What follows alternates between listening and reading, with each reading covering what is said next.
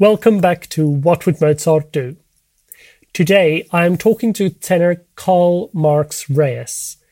During his studies as a pre med student, Karl was scouted for the chorus of Seattle Opera. He now holds a hybrid position performing comprimario and featured roles. In our talk, we discuss the career from the perspective of the opera chorus member and how Karl's experience in medicine not only enabled him to maintain a long career in opera, but also how it created a safety net for him, particularly during the pandemic. Hello, Karl. How are you doing? I am doing well. How are you? I'm very well, thank you. Thank you so much for joining me for this episode for What Would Mozart Do? Can I ask you if you could just introduce yourself to our listeners? Sure, absolutely. My name is Karl Marx Reyes, and I currently live in Seattle, Washington.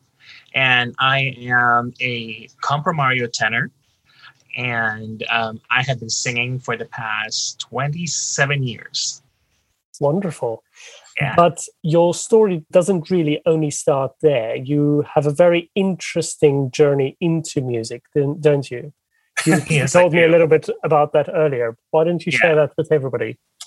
Uh, okay. Well, so I'm going to start when we immigrated to the United States. So prior to that, you know, like my only experience in singing is only really in church. Mm-hmm. And uh, when I got to um, the United States, when I got to Seattle, I heard a group of people singing together, which is like, oh, which is a choir basically, and which I've never been exposed to, to that kind of singing. Um, and I think they were doing some Gregorian chant of some sort, which is just really beautiful. And so I kind of listened in the hallway a little bit, you know, like, and figured that, oh, you know, like this is something that I might be interested in doing. And um, at the time, I am looking for some um, elective credits that mm-hmm. I needed to fill. So, in order to graduate. so, was like, wow, this would be great, right? So I was reading through it, and sure enough, you know, like joining the um, joining the choir will be um, something that would fill those elective credits. So um, as I was waiting, um, there was also a couple guys in um, that hallway that are warming up to audition. Oddly enough, and um, as they were warming up, they're they're kind of not in tune. so um, so I just so I decided that I would sing along and I would kind of help him out, and then I would go and sing, you know, like a little bit higher. And I think I think this uh, the term is you sing half a step. You yeah. know, like so, so you're you know like you're, you're kind of going through the chromatic scale a little bit, mm-hmm. and um, so as I was doing that, um, the guy was getting irritated, and he would go half a step, which makes him even not even in tune anymore. so I was kind of like, okay, so I would sing again, sing it again, half a step, and and we were, and this was going on for about ten minutes or so. Well, during that time, I didn't realize that the choir conductor actually went into the restroom and was listening to us doing the battle. so, um, so there was two brown shoes in, in you know, like in my stall. Um, and he was like waiting for me to open it up and i said can i help you? And it was a choir conductor. And he said like so what are you doing for third period? And i said like i'm going to the gym. That's my next class. And it's like uh, no you're going to choir. So evidently that whole entire time that we were doing that he was able to figure out that i was singing um, a high c above, you know, like the highest note that I've sung was a high C. and when he asked me when, when we went to um, the practice room, do you realize what you sang? And he said, no. it's just like, it's just like no clue. But, you know, like I was just kind of going along with what the tune was. And said, well, you sang this. It's like, okay. It's just like, sure. All right. Can you, can you do it again? And it's just like, so, so he did the scale and I, I, I, I hit it and he was just like, "Oh yeah, you're not going to the, you're not going to gym class. You're going to choir." Yeah. so he basically rearranged my schedule. You know, like he he rearranged everything that I have a double major. So I'm now majoring in pre med and I have a minor in music. Is basically what ended up happening. Right. And um, this kind and this went really fast. Uh, you know, like I'm like, oh my god, what the hell is going on? And I didn't really fully realize what he was doing at the time. That he was making a, uh, he's making music my minor, but he was actually telling people that he basically found a kid that can sing a high C. Yes. you know, and uh, and one of the, and one of those people was um, the Seattle Opera chorus master George Fiore mm-hmm. at the time in, in 1993. And so George actually drove to the school after a week of me being in the choir and basically asked me to sing some melody that we are that we were doing and george said basically that um, okay give him some lessons give him you know like give him an art song and i want him to sing for me in a month mm-hmm. you know like and, and, make sure that you know like um you know he's um, he's still hitting those notes and um so okay so I so I did, and so I met with George Fiore and Beth Beth Kirchhoff, who is the assistant accompanist for uh, Seattle Opera Chorus at the time, mm-hmm. and so they heard me sing. They heard of all of all things that I sang for them. I sang "Caro mio ben," which is like one of the you know like the quintessential art songs you know like which i am still learning. I, I you know at the time I, I i don't have it fully learned. I'm still looking at my music and yeah. i was like shaking you know like and i was like a little okay. bit a little bit more vibrato than usual. Right. It's like, it's like ah, you know like this is like i don't know these people and what's going on kind of thing. And um so i sang for them and they both look at each other and, and they're like hand and and I remember George telling Beth hand them the score, mm-hmm. and so they handed me this thick, really thick score, and it says Lohengrin on it. So it's by it's so my very first opera was a Wagner opera, mm-hmm.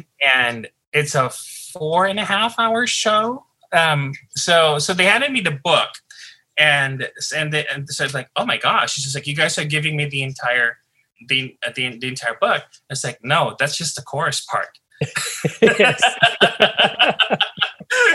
it's like here I am, you know, like struggling to learn a three-page art song, and they're giving me this, you know, like this thick book, and and I was like, oh my god, it's just like, and it's in German. It's like I'm, I I don't know German, and, I, and I think they gave me like I, I have three weeks to actually go through the entire score. So I went to my voice teacher and I said, Hey, you know, I don't know what's going on, but they handed me this book and they have the contract with the opera. And my voice teacher at the time said, You got a contract with Seattle Opera? Are you kidding? like, uh, I don't think so. They look pretty serious. So I, I walked away with a book. Right? It's just like so instead of me learning my, you know, like uh, my standard three art songs for the quarter, you know, like it became we're gonna pound all these notes so that you don't you don't misrepresent the school. yes. so it basically became a, a coaching session, mm-hmm. and so it kind of started from there, and and that was a that was a really hard process because I am now singing with people who graduated from Juilliard, you know, like people, you know, like mm-hmm. people. Who, I mean, like I am like I am now in the real waters of music, of like of music making. Yep. You know, and uh, I remember the first rehearsal for the chorus uh, at Seattle Opera, and people are not even, you know, like they're not even fishing for notes like like what I like what I would do in the in, in a choir at school where we're like mm-hmm. we're, where I'm figuring out where it fit and everything. Hope that the like, one next to you gets it gets it right. right? It's just like, oh my god! it's just like, and and there's some people that are not opening the score because they've done the show before, mm-hmm. right? So so they have the muscle memory in them. And I, so it's like, oh my God, I had to put my A game on this one. I really, really wanted to make, you know, like a good impression because this this is now the industry that I really want to be in. You know, mm-hmm. like I cannot I mean, I mean, like, sure, I'll, I'll make mistakes along the way, but I really want to show them that I belong here. So I went from zero to 60, basically. Yeah. And yeah. so, so you mentioned that your major was pre med. Yes. And music was your minor. So, yeah. what was it about that very dramatic and very quick introduction to the music industry and to the operatic world that really struck you and that you wanted to do more of that, that was inviting for you? Uh, okay. So, believe it or not, this involves the great Jose Carreras. So, Maestro Carreras basically had a recital, uh, had, had an art song recital at it was the Seattle Symphony Hall here mm-hmm. in um, in Washington State, and a friend of mine from the nursing home that I was working at cannot go, and she gave me her ticket, and that ticket included a, a backstage pass to actually see Maestro Carreras. So, and this is li- literally a week before the happy birthday of the, you know, like the, choir situation.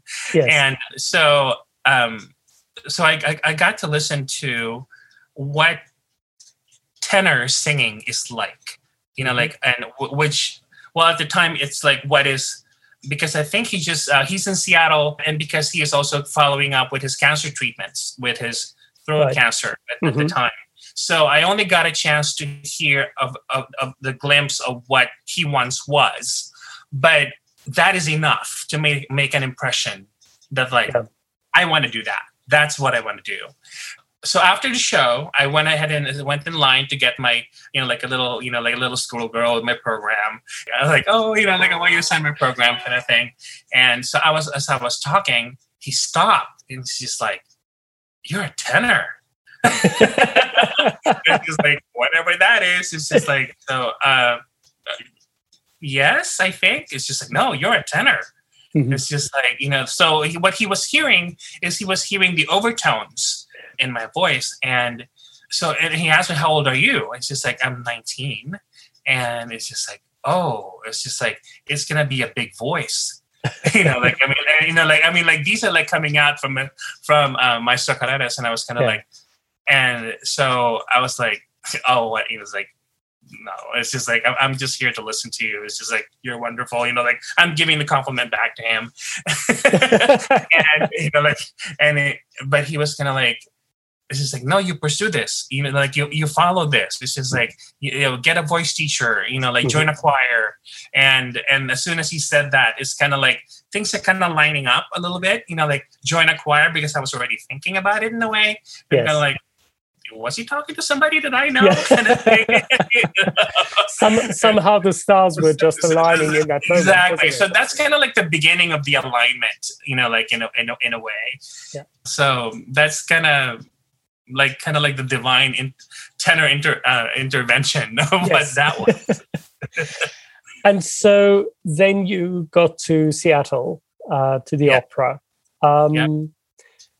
What was that like? What was those first experiences like for you? And those emotions. I mean, I mean, of course, you've sung with them for a long time now, but which of those emotions, when you've last uh, sung with them, do you still experience now? Uh, I'm always in awe on what the voice is capable of. And not just one, but the ensemble, the uh, what the group sound is like. So, as you know, uh, there's only like one major opera house in Seattle, which is Seattle mm-hmm. Opera. I mean, we have like little mini houses, but nothing as big as Seattle Opera. And so Seattle Opera basically have access to the cream of the crop.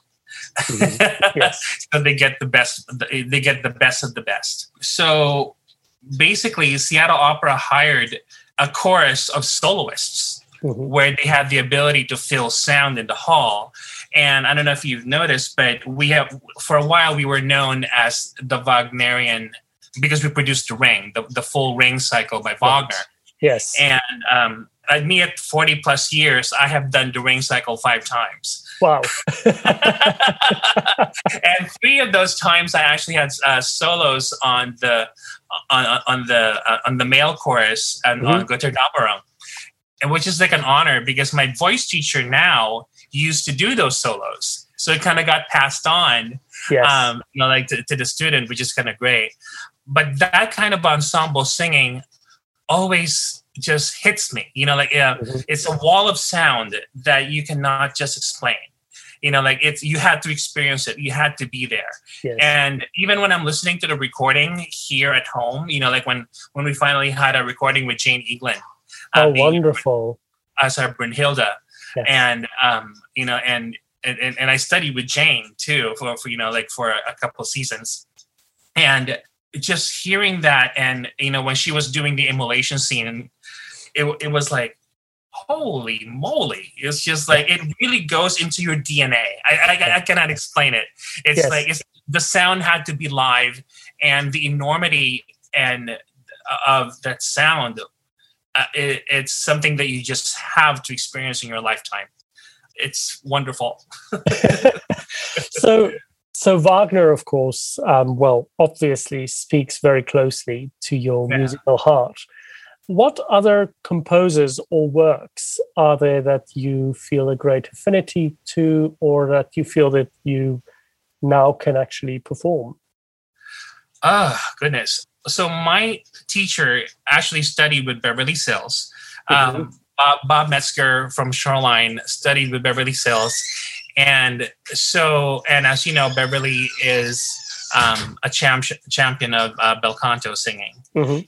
and um, so um, so Bob basically instilled on me that if you cannot sing the notes the way the bel canto singers do it, then you cannot sing the role or you cannot sing it. So one of the things that I had to show to him um, when I was learning Lohengrin, when I was learning the piece, is that I can I can sing the legato lines. I can I can sing the lines, you know, like as the way it was intended. Mhm. And the because the point of singing Wagner is not always about cutting through the orchestra, but it's it's about being symbiotic with Yes. the orchestra. You're you are part of it. And yes, you need to be heard. You need to have to have a certain line to it, but the line is more important than volume. Mhm. Mhm. So, so that is one of the things that Bob instilled in me, which is basically part of bel canto singing.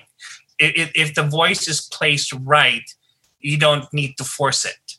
You know, Exactly. it, it will it will shine by itself because of the overtones. So that's kind of what my um, philosophy is when it comes to singing. And of course, now that I'm in my 40s, the voice changes as well. So it can, it's kind of like ma- um, we are going through, you know, like our, our own midlife crisis kind of Yeah. thing going because like you know, like my high C's are not as depend- dependable as they were. So I went from a tenor one to like a tenor two level, Mhm. where you know like I uh, the color changes, it darkens a little bit, and now I am more comfortable to doing more character tenor roles like Right. that repertoire.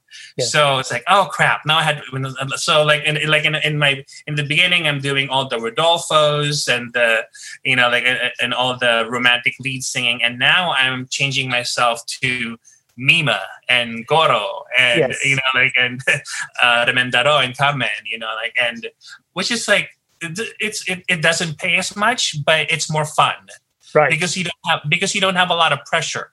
Yeah. You know, like you, you, do your little bit, you know, like you get a laugh or two and then you go home. Yeah. Unlike doing the big roles where if if that high C is not perfect, you know, like you're gonna get slammed. Yeah, you that's know, just like what people going to remember. exactly. And it's like they don't I mean they don't remember remember the beautiful lines that you did in the middle of the aria. They always remember the high notes. Yeah. So, so in a way, you know, like I'm kind of like, okay, so this is where I'm transitioning to, and it's still fun. Mhm. And um, while I'm doing that, um, so of course, you know, like the reality of being, a, you know, being a singer is that you have mortgage to pay, you have car payments, you know, like you know, like you had to buy dog food and your food. Yeah. uh, I love that Um, that was the order in, in which you gave it. First the dog, then you. yes. Priorities, right? and I know I have corgis, so I have, I have, yeah, I have corgis, labs, and a cat, and Oh, wow. uh, yeah, it's a good day when all of them get along. um, you know, like, and on top of voice lessons and all of that that you need to do. So, you know, like, I kind of decided to, you know, like, okay, I'm gonna bite the bullet. I'm gonna do it all. You know, so for so for 24 years, um, I have a um, a career in health insurance. I went, I did use you know like my first degree, Yeah. and so I was here in the market selling um, medical health plans. So that's my nine to 5 Mhm. And then I commute but to Seattle, and then uh, from my seven to eleven, I you know like I sing my heart out, you know like Mhm. with uh, so I started with the chorus, and then from then I was able to prove to um, to Speight Jenkins at the time that hey you know like I am solo uh, caliber, you know like I Mhm. ca- I can sing like little solo roles. So so he gave me a challenge. So Speight said, I will hire you as a soloist for Seattle Opera if you can prove to me that you can get three roles in the smaller companies within the season. That was his challenge. So I was like, okay. it's like, oh, work cut gonna, out for you. this is gonna be hard because like I have no because I focused so much on being on the A house that I didn't really build my relationships with the smaller houses. So, oh, this is gonna be hard. And that's So so, what I- important, isn't it? That oh, absolutely, absolutely. because I think that, and I mean, to an extent, you are the exception to the rule that whilst you were at university, and I think that's something more of the time as well, but whilst you were in university, you already got a contract in chorus. Yes, And that really set you up for your career with that house. That's correct. Um, and then it's easy to get stuck professionally if you Yep. like and not build your network and Yep. for for the day of what if right Yep. and Yep. what if has now arrived exactly exactly and well- and because because what what happened was i am seeing you know like pe- you know like and i don't want to sound like i am you know like boastful or anything but you know like when when when i saw the type of people who are singing character roles Mhm. you know like i'm kind of like i can do that you know like that is something that i can do you know like Yeah. wow it's just it's like they only they only show up for like 40 you know like for 40 seconds on stage or you know like and then they do like a back backstage singing and then they leave and it's Mhm. just like and then the chorus is left there to finish the show Yeah. you know it's kind of like uh okay there's something to this. You know there's some opportunity here. and it also makes life easier because you have your day job right? Exactly. Yeah so there's Exactly. a good balance that you're striking there. So so it's the balance that you know like okay it's just like if i can get into this realm of being hired as a comprimario singer Mm. while i am working my nine to five and it's just like huh. So and, and that's why i decided it made me i got the courage to talk to speight but Mhm. speight so here's another thing once you are singing in the chorus you're labeled as a chorister Yeah. you know like it, it- you know like pulling away from that is almost like a job by itself Mhm. because now you had to set yourself apart from the cohesive sound and they're now going to listen to you where you're now going to be fighting with people who went to conservatories and who went to you know like who had careers or like um who are now going into the comprimario roles so the pool is actually much more competitive yes so um so so Speight basically told me he's like, okay, I cannot just put you in a roster and sing. I, I had no, you know, I know I can, you can sing the notes. You know, like Mhm. that's not the problem, but you don't have a name. so I, you know, like I need to, I need to be able to showcase you, saying that you are different from your colleagues not Mhm. in a bad way, but you you need to step up your game. So so he she he gave me the three, you know, like the um you know okay if you can prove if you, if you can get three roles with the smaller houses, then you can you can go ahead and um uh, you know like we'll talk you know Mhm. like as far as um getting a comprimario role in in Seattle.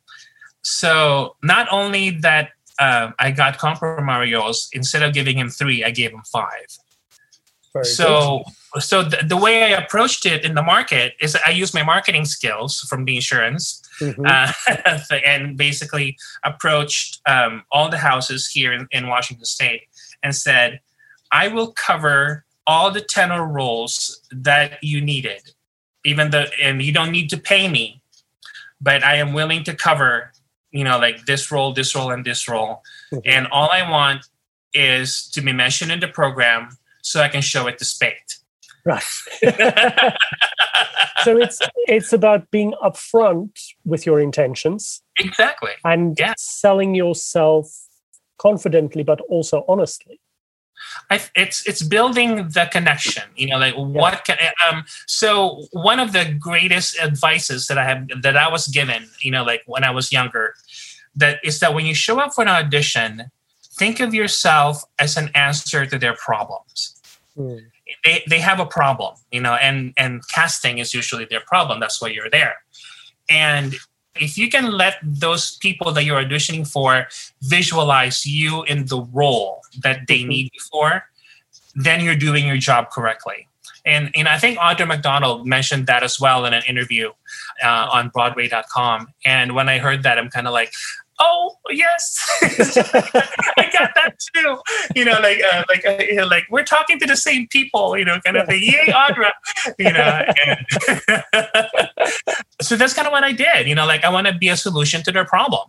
Mm-hmm. and and i think that kind of set me apart because the, the number one uh, you know like i think they saw they saw the hunger. Mm-hmm. you know like and and they saw that uh they, they can put me in that slot and i'm also building relationships it's not it's not just about business so you know like so one thing about me that i'm very random when it comes to making friends with people you know mm-hmm. like I, I, will talk to the waiter i will talk to the usher you know like i will talk to you know like uh, the janitors or whatever and you never know um, who your allies are going to be you yeah. know like and and, and like and, and, it's not about hierarchy but and, and, it's not about you know trying to be popular or everything even though it, that, does help a little bit.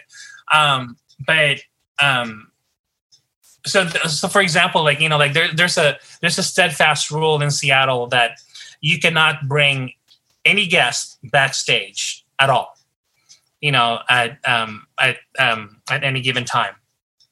And just because i know the usher and i've made friends with them um when I when I did my debut in Seattle in AIDA as the messenger, mm-hmm. and so I said, you know, like my um, you know, my nieces and nephews are going to be uh, coming in today, and I would love it if they can, you know, like if if they can have a picture with me with my costume, um, and I'll, I'll, come and show up in the green room or whatever, and, and all that.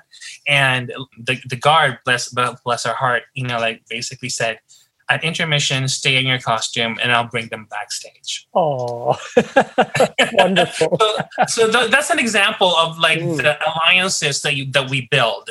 You know, like and and that kind of skill set, you know, like translates to not just in the opera world, but also in the insurance world as well. Yeah you know like and the, the, the human I, I, think it's called the human factor you know like mm-hmm. if you kind of cater to that a little bit and you know like you understand you know like what people needs and wants and desires are and yeah. if you got and you don't have to be everything for them but if you if they can see that you are striving to meeting them halfway then it, that's part of a good negotiation skills you know like and and that's kind of how that started like how they got how that got started so um so i kind of utilize you know like those life transfer transferable skills you know like between the insurance company mm-hmm. that I learned, you know, like into, you know, like my opera life and vice versa.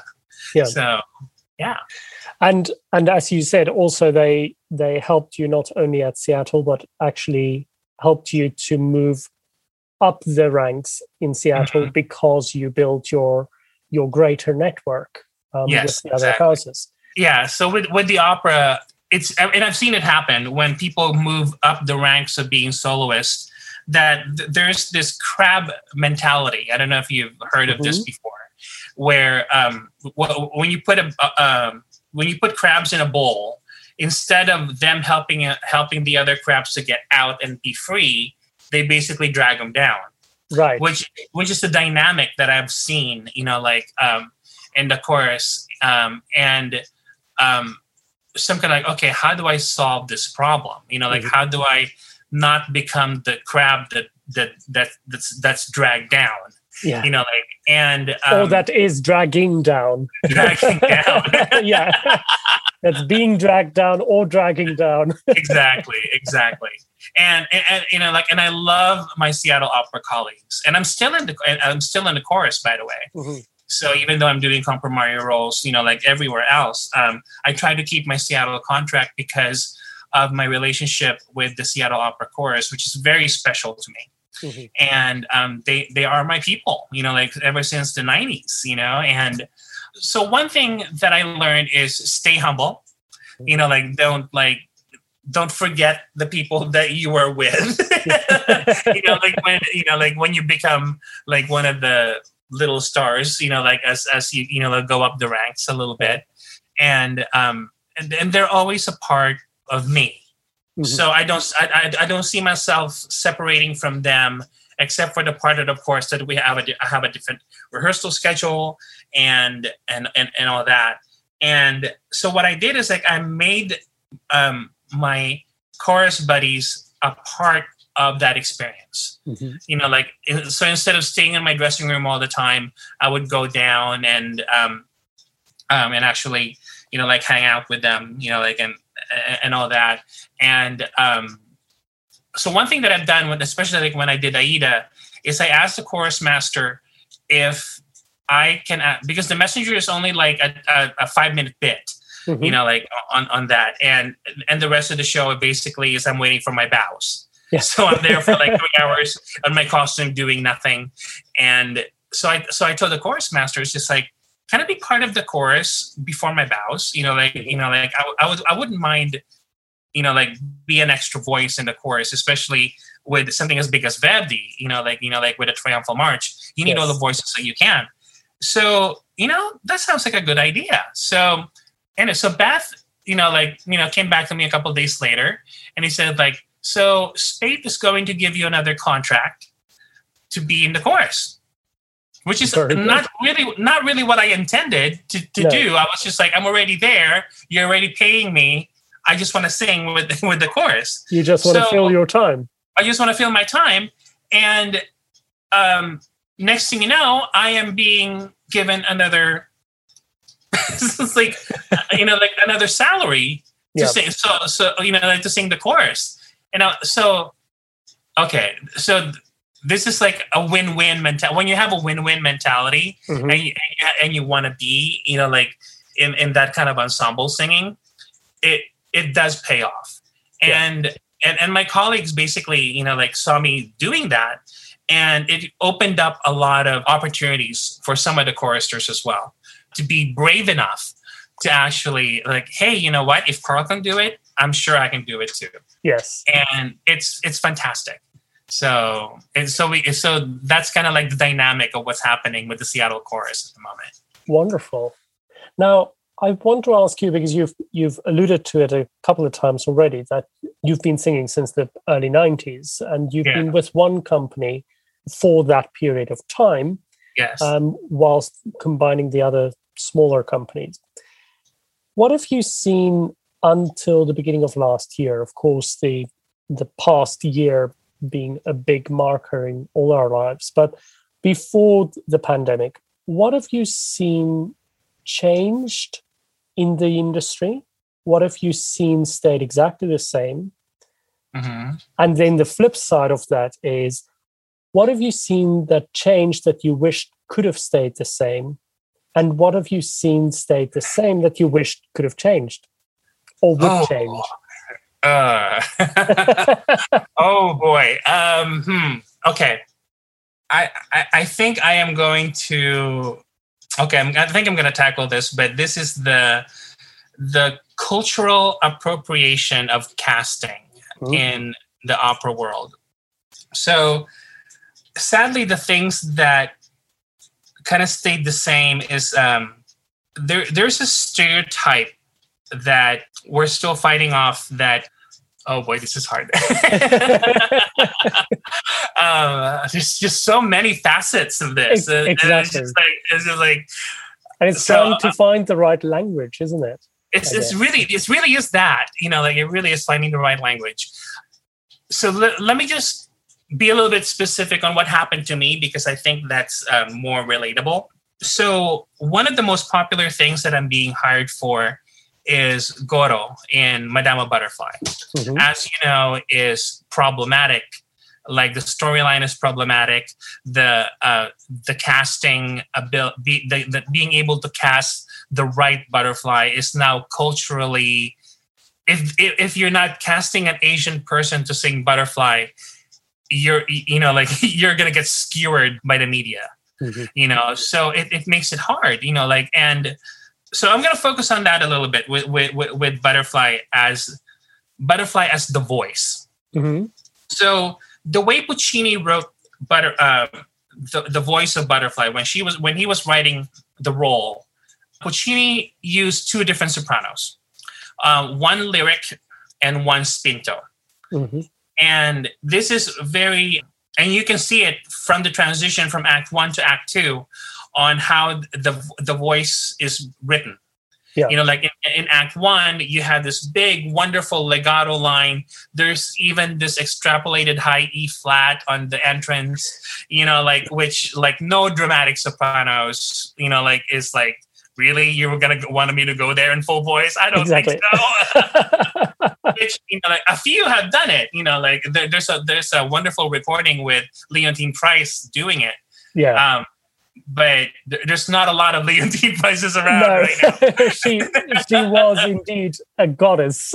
she is like, she is like no. by, on her own, you know, like thing. So, and then in the second act, you know, like you have you have to, the the the heavy orchestration shows tells tells you that Puccini is working with a heavier sound soprano mm-hmm. because in Un bel you have like really? You're gonna blow up all that 45 piece instrument at the high note? It's like yeah, yeah. and um uh, uh, which a lyric voice cannot do because the lyric had to go on top of uh, the accompaniment. Mm-hmm.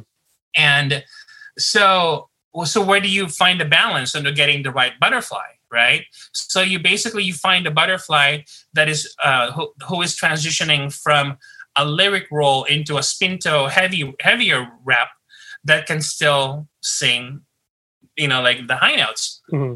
and it's not easy you know like i mean that's that's almost an impossible because that that gives you probably like a three year window on an on an operatic voice you know like coming from a lyric to a spinto into basically wagnerian which is mm-hmm. the transition is what's going to happen and um, so you don't have a lot of time, you know, like, oh, there's another one too for sopranos. It's like sopranos need to be able to kneel. Yes. in order to do uh, the role, uh, you know, like, which, you know, like, so for me, it's no problem because I, and that's like one of my warm ups, you know, like when I'm doing, you know, like uh, uh Goro, mm-hmm. it's just like, I need to be able to kneel without touching the ground, you know, like without actually levering myself. Right. And and and and that's going to be one of my indicators that you know like i can't do any any go, i can't do goro anymore if i cannot stand up. Yeah. So um so okay so those factors and uh it's hard enough you know to find uh, a very small lyric butterfly that can do it. But to limit that to a, a, a body of an Asian woman mm-hmm. that is not used to singing those kind of that kind of singing. So because if you look at um, uh, the type of singing in the or in in Southeast Asia, most of our singing don't even go above an A flat. You know, like so, and and it's and it's and it's almost very lyrical, never really the spinto type of singing, mm. and that's with the Japanese culture, with the Korean culture, you know, like with um, with, with Vietnamese. Well, now um, the Korean culture, oddly enough, is producing a lot of butterflies because right. they're uh, yes, somehow they really adapted to the, to the classical singing way. Mm-hmm. And um, so, majority of the butterflies that are the good butterflies that are being produced right now are coming from Korea. Why so, is that? Is that is that not only a physiological, perhaps, reason, but language wise? Honestly, I think it's the way the culture embraced classical music. Okay. Um, yeah, and so you know, like Philippines, I wish embraced classical music the way Korea did, because um, I think Korea made it part of their school curriculum mm-hmm. to actually understand and be part of the classical music world, which is fantastic. And, you know, you, uh, I don't know if you've heard of Sumi Jo, mm-hmm. um, and um, uh, th- there's like a lot of Korean bar- oh my god, a lot of Korean baritones here in Seattle that are just gorgeous. Yeah. They're like they're like tall and handsome and they're like you know like every time we, you know like I, I, would they would audition butterfly and i would see the lineup of Yamado, of prince yamadori's yeah and I was like, eh, it's like every single one of them is korean and they're all gorgeous and i'm kind of like yeah. oh my god so going back into the why is it so hard you know like for the culture and the storyline is because there's not a lot of cultural appropriate storylines written by the librettist at mm-hmm. the time that the opera is being written. You know, right. like you know, like if you look at Lakme and if you look at Butterfly and if you look at um, you know, like even Turandot, you know, like you know, like yes. where you know, like it's it, it's almost like okay, it's either they're bad Asians or they're good Asians, or you know, like the drama is in the music, but it's not in the in, in the weak storyline. Right. You know, like, yeah. Right. And and I think part of that too is the and I know Puccini was doing this, is that he is introducing the East to the West. Mm-hmm. You know, like there's you know, at the time, you know, like everything is just so segregated and so secluded that there's really no avenue to open a different culture to uh, a different land. So I don't think it was their intent to be culturally m- misappropriate mm-hmm. because they're just finding a story that resonates.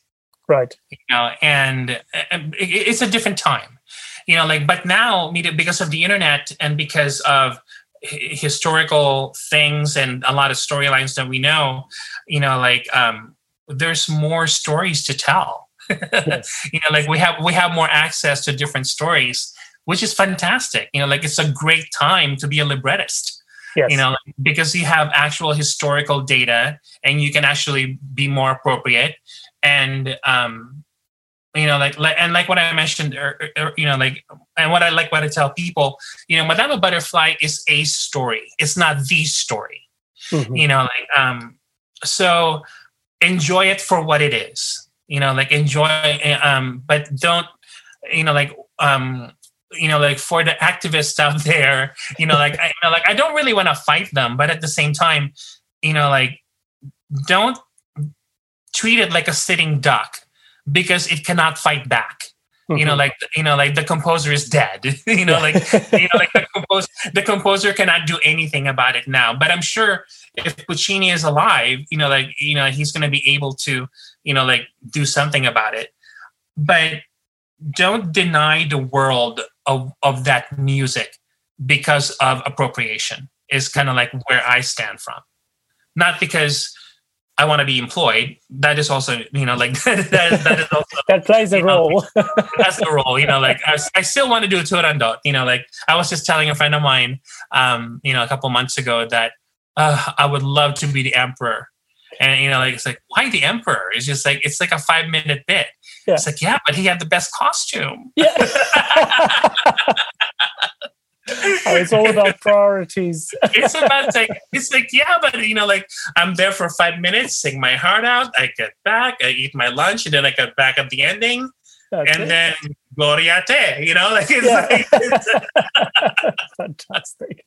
So, and it's like, and I collect paycheck, my paycheck. I'm done. Yeah. so, it's just like, yeah, I love doing comprimario roles like that. So, Karl, to wrap up, what do you think would be the most important piece of advice that you would give young aspiring singers that are interested in going into opera, be it as soloists or chorus or a combination of the two? What would you say is the most important piece of advice that you would give any of those young singers? Uh, I would say that look for avenues where there are transferable skills. So, for example, the skill of negotiation is very important. Mm-hmm. So, um, if, if, one of the things that um, that you could learn in college or um, in trade school or whatever you chose to do to supplement you while you are figuring out how to break into the music world. Uh, find skills that translates to both the music world and the the, the business world you know like and um, because that's what saved my bacon. On times where i'm not getting a contract or i'm not even getting a like right now in the pandemic that i'm not getting a, a chorus contract for for that matter i was able to draw from that experience that that i have these skills that could work in the opera world and in the business world. So my grandfather used to tell me that he looks at the music world as something that people don't need, which I don't agree. Mm-hmm. You know, like I think we need arts in our lives, but he was from a different generation that art is disposable. You know, like art is something that you can forget. But to his point, you need clothing, you need housing, and you need food. Mm-hmm. So you need to, you need to take care of the basics. So you need to figure out how to take care of the basics while you're pursuing your dream of being a singer. And you have to be really, really creative on what you get into. So when when I was in college, one of the things that I got into is I got into the culinary field, and um, um, I, I you know like I decided to cook, you know like for, um, for well I started off as a dishwasher and then I got promoted to being a cook because mm-hmm. the cook quit so I kind of put again trial by fire, yeah. you know, thing. But I realized that you kind of need those life skills anyways, mm-hmm. and make and make those life skills work for you. Don't be afraid to work for Burger King or McDonald's or you know like or KFC or whatever, because you know like they will offer you um, how to do budget you know like if you get into into the right ma- into the right uh, and get the right skill sets mm-hmm. um, time management. You know like you cannot just focus on music. You have to focus on drama. You have to focus on everything else in your life. So um, those skills are transferable. So um, so look for transferable skills that um, that will give you a lot of options along the way. Um, and and that's kind of what i want to tell my um, younger singers that are out there especially for folks that goes into conservatory where you know like it's music music music music music and well okay so who's going to do your laundry who's going to do you know, like who's going to do your you know like who's going to do your bills you know like mm-hmm. how are you balancing your budget do you have a budget to work with mm-hmm. you know because if you don't you know like if you don't have a budget to work with you can't fly you know like to um to new york to do the open calls and to do the open auditions yes. you know and um so so creating a nest egg is also part of that. And i was actually working with my with my buddy doug webster in um, in portland um, uh, douglas webster who did a lot of jean valjean on broadway. Mm-hmm. and um, and you know like between the two of us we we like yeah this is something in the curriculum that is lacking the financial aspect of singing. They they basically give us all this wonderful techniques on how to sing cupo and how to you know like all that but okay, so at the end of the day, who's going to pay your bills? Yes. Who's, who, you know, like who's going to pay your, you know, like your trip to McDonald's? You know, like it's, it's, like mom and dad is not always going to be there. What yes. if you get sick? You know, like what kind of medical coverage are you going to have? You mm-hmm. know, what are your options? You know, like some singers don't even know that age 25 here in the States, that your parents cannot cover you after age 25. You have to find your own insurance, medical insurance after that age. Yeah. And uh, and you had to pay your own premium, and you know, and that's between four hundred to seven hundred dollars a month, depending on you know like what kind of plan you're going to have. And right now in the pandemic, no income coming in, who's going to pay for that premium? And especially if you're trying to deal with diabetes or with um or, or heart you know like or, or something congenital or something mm-hmm. like that you know like you know like that is something important because part of money management is having a good uh, medical coverage yeah so yeah so all those all those conversations kind of need to happen and i actually made someone cry oh. um,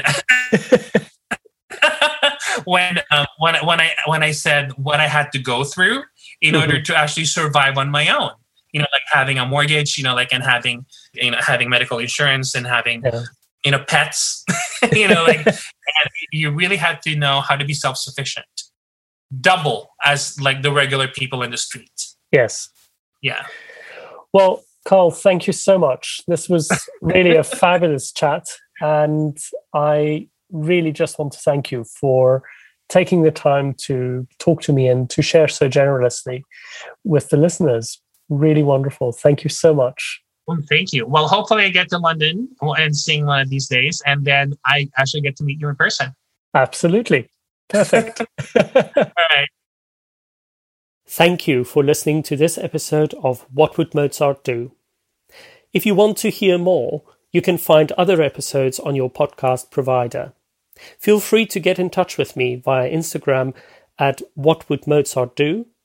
Follow me on Twitter or email info at whatwouldmozartdo.com.